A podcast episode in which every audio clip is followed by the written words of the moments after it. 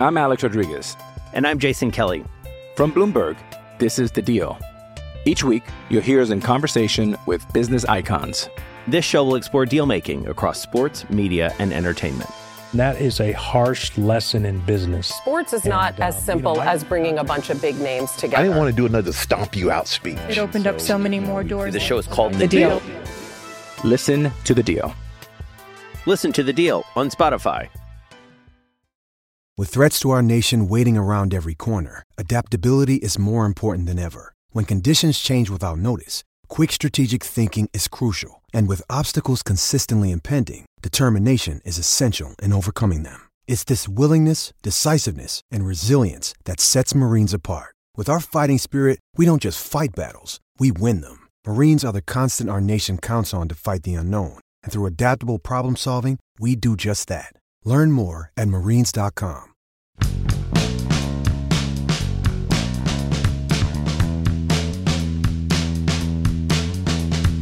Why on earth would Bob Nutting or anyone involved in the Pittsburgh management be in favor of a salary floor?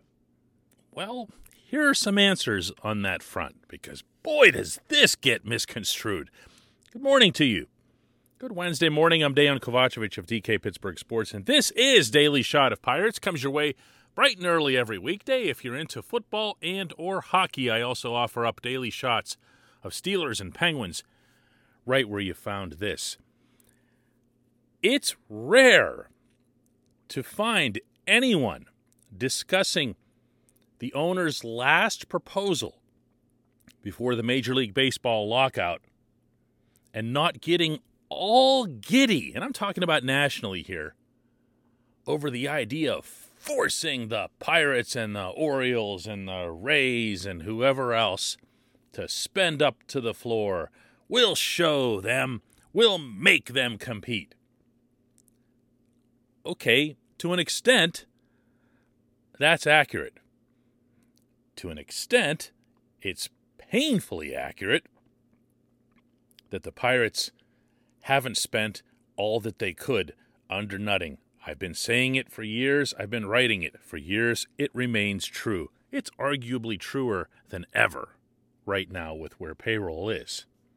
However, however, the idea of a salary floor that forces teams to spend up as being some sort of finger wag to them is the total antithesis of what would actually occur. And here's why.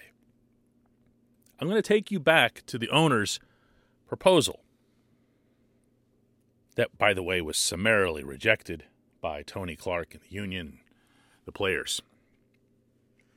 It had a $180 million salary tax threshold. So it wasn't a hard cap. It wasn't a you can't go over this or else, the way it is, for example, in the NFL and the NHL. It was a tax threshold. So if you cross that threshold, as a team like the Dodgers undoubtedly would, and can, by the way, that money that they spend over that gets taxed. And the tax revenue, if you want to call it that, ends up helping to fund the teams at the bottom to make sure that they can afford to get up to whatever the salary floor is. In this case, it was proposed to be a 100 million. So, which direction would be most draconian? It's hard to say, but if you count the number of teams that are under a 100 million, you're looking at half of everyone in baseball. Whereas if you count the number of teams that are over the current threshold of 210 million, it's one. It's the Dodgers. The Yankees and Red Sox are just under it, and they'd have to make some adjustments to get under the new proposed threshold, but they could pull that off without any real difficulty. So, what happens here? You're not going to have enough money coming from the Dodgers to fund everybody else. Well, the answer to that is simple as well. Every time a cap type system has been put in in professional sports, most recently and most prominently in the National Hockey League, roughly two decades ago, there's a grandfathering period. You don't have to be at a $100 million by the next time you play, just like the Dodgers don't get punished the full way for being that far above the threshold in the first year. It's almost impossible for teams to adjust their rosters based on existing individual contracts and commitments to make that work. And I'll tell you what I mean right after this. This portion of Daily Shot of Pirates is brought to you by our friends at North Shore Tavern, that's directly across Federal Street from PNC Park. It's home of Steak on a Stone, an eating experience, underscoring the word experience. The steak is brought to you partially cooked on an 800 degree stone, and you do the rest. It's a ton of fun, it's a great meal, and it's a baseball atmosphere like no other in Pittsburgh. North Shore Tavern, right across Federal Street from PNC Park. The reason you can't just snap a finger and make it underneath a certain threshold or above a certain threshold is that individual contracts remain honored through any kind of collective bargaining process. Whatever it is that the owners and players ultimately end up agreeing on, or whether the owners break the union or whatever it is, the individual contracts that have been signed must be honored. They are legal and binding. So even if, and I'm not suggesting anything like this will happen, even if baseball put in an individual maximum salary the way the NHL and the NBA have, the existing contracts would have to be honored no matter how long they run. That's just how it goes. So to swing a whole roster in either direction is really, really hard. It's a mathematical challenge, even if you're trying just to do it hypothetically. So if you're looking at the Pirates roster and you say, all right, well, they've got to pay, uh, you know, at least a handful of guys you know, Yoshi's making a little bit of money now. Um, who else? Roberto Perez came in for a, a year and five million. Uh, Bryan Reynolds is going to make some kind of significant money in arbitration, or maybe he'll get an extension. But you're not going to see them get anywhere near a hundred million, no matter what ends up happening. So, what does have to occur, because you want to make sure that there's good faith involved in this, and you need to make sure in certain cases, and I happen to believe that Nutting and the Pirates are one of them, that they honor this. You've got to have at least a step taken. You've got to say, all right, listen, we understand it's impossible to get to 100 unless you go out and just grossly overpay. I don't know, give Colin Moran a one year, $40 million deal to come back and back up at first base, right?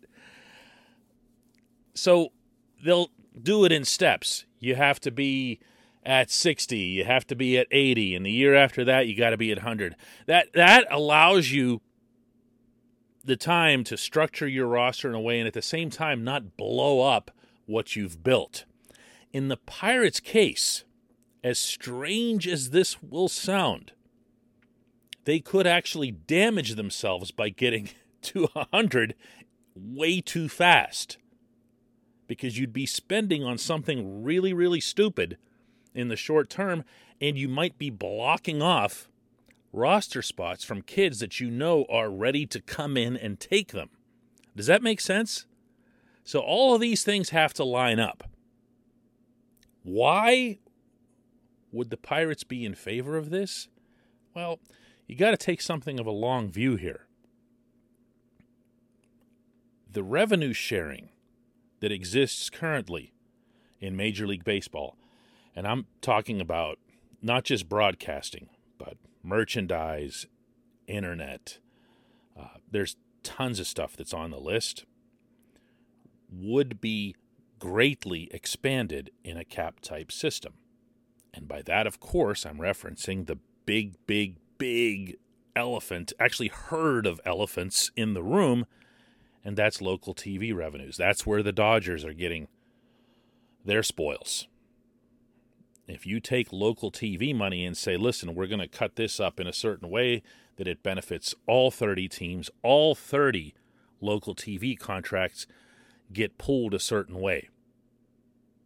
In that event, the Pirates' revenues go higher, and it's extremely easy to get to the floor, and the business itself is more sound.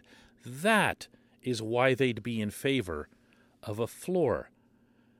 Whatever it is that you've heard or read to the contrary that sounds like Nutting will never be in favor of da da da. No, man, no, no, no. This makes things way too easy.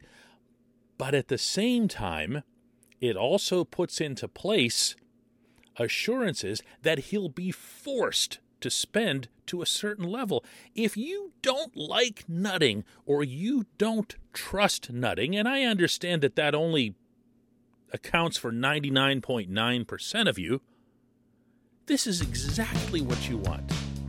This is exactly what you want.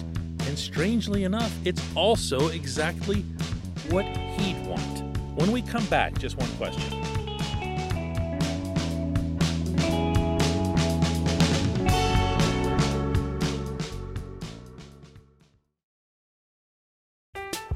I'm Alex Rodriguez. And I'm Jason Kelly. From Bloomberg, this is The Deal. Each week, you'll hear us in conversation with business icons. This show will explore deal making across sports, media, and entertainment. That is a harsh lesson in business. Sports is not uh, as you simple know, I- as bringing a bunch of big names together. I didn't want to do another stomp you out speech. It opened up so many more doors. The show is called The Deal. Listen to The Deal. Listen to the deal on Spotify. It's Kaley Cuoco for Priceline. Ready to go to your happy place for a happy price? Well, why didn't you say so? Just download the Priceline app right now and save up to 60% on hotels. So, whether it's Cousin Kevin's Kazoo concert in Kansas City, go Kevin, or Becky's Bachelorette Bash in Bermuda, you never have to miss a trip ever again. So, download the Priceline app today. Your savings are waiting. Go to your happy place for a happy price. Go to your happy price, Priceline.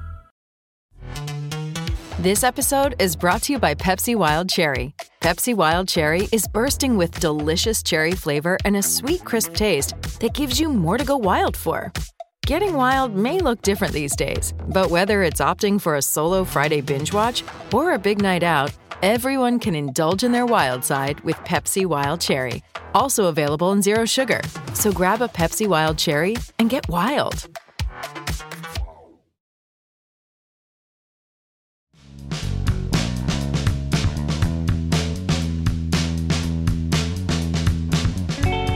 Time for just one question. Today's comes from John, who asks, in reference to yesterday's episode focusing on outfield or the lack thereof within the Pirates system, how come you never mentioned Matthew Fraizer or Canaan Smith-Njigba when talking about potential outfielders? Those two guys are way farther along than Travis Swaggerty or Jack Suwinski. This is a fair point to bring up. When you look at the outfielders that are in the double A slash triple A category, and that's really now where you want to classify guys like this, given the year lost to development and not knowing exactly where they belong and who would have leapfrogged whom along the way, especially when it comes to Fraizer, who had an excellent 2021, mostly in Greensboro, eventually ended up getting up to Altoona. But these guys aren't in the readiness class, certainly not of Swaggerty. Swaggerty was considered advanced before getting shut down last year with a shoulder issue for anybody who missed yesterday. And Suwinski played the entire year but stayed in double A. That still would be advanced compared to the other two. If I'm looking at who might leap up to try to address what you're bringing up here, I'm still basically throwing a blanket over the group, but the two guys that I mentioned yesterday remain at the forefront. All you need to know about how the Pirates feel, about how Ben Cherington, Steve Sanders, John Baker, and the whole crew feel about their outfielders is that Rodolfo Castro had a, an express lane pass from Altoona to Pittsburgh last year. No need to pass Indianapolis, no need to collect $200, just zip, zip, zip back and forth. Why? Because he was producing, because they trusted his maturity level, and he ended up to some extent, particularly early with those five home runs in five games, rewarding them. But the real outlook here is that any of them could do it. Any of them. I mean, you notice that I also didn't mention Jared Oliva, who they have playing in winter ball right now and is is doing okay down there. Oliva should have been in this mix all along. Just hasn't produced, especially when he's come to the majors. He's just done nothing. Nothing at the Pittsburgh level. And admittedly, few opportunities. So there's right there a handful of candidates to take what appears to be two starting vacancies at the big league level. I don't anticipate that Ben will go out and get another veteran outfielder to add on top of keeping Ben Gamel, which he's already done. So if Anthony Alford does, in fact, follow through on the promise that he showed from this past September, and it was modest promise, but there was something there. You're going to see those three guys, Bryan Reynolds, Alford, and Gam, will be your starting outfield. And then you're going to see the rest of these prospects that I just mentioned, all five of them, basically duking it out. I, I could throw Castro in there too, six of them.